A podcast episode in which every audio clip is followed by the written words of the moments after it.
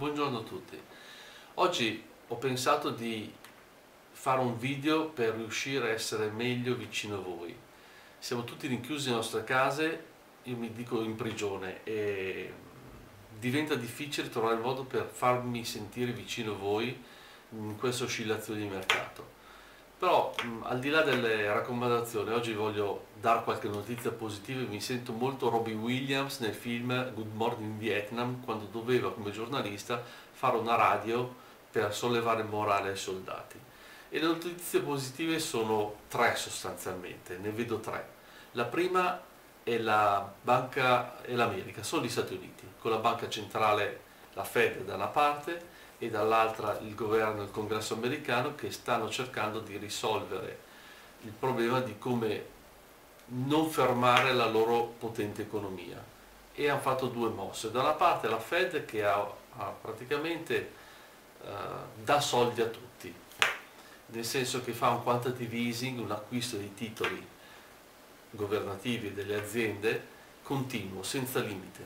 Dall'altra parte il governo americano ha, ha trovato, sta trovando, dovrebbero firmarlo ora, il decreto fiscale che danno soldi alle aziende e a tutti i cittadini privati.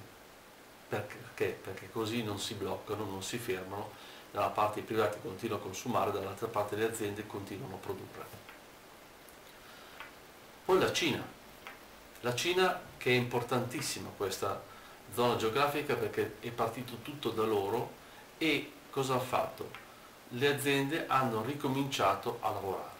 È notizia di ieri sera, nella, nella zona di Hubei, nella regione di Hubei, hanno oh, fermato la restrizione sugli spostamenti e questo è estremamente positivo.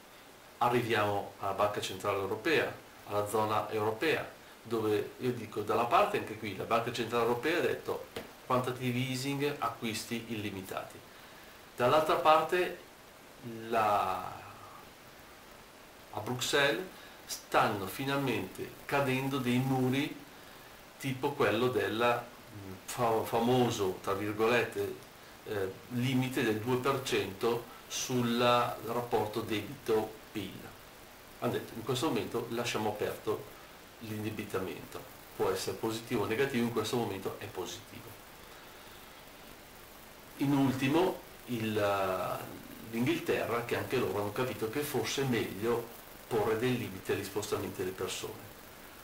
Ultimo ma non ultimo l'indice VIX, voglio darvi, sapete che io amo più che dare delle opinioni dare dei punti fermi, dei dati. L'indice VIX che è l'indice che misura la volatilità del, del mercato, lo chiamano l'indice della paura, lunedì è sceso nonostante che i mercati scendessero anche violentemente, questo è un buon segnale.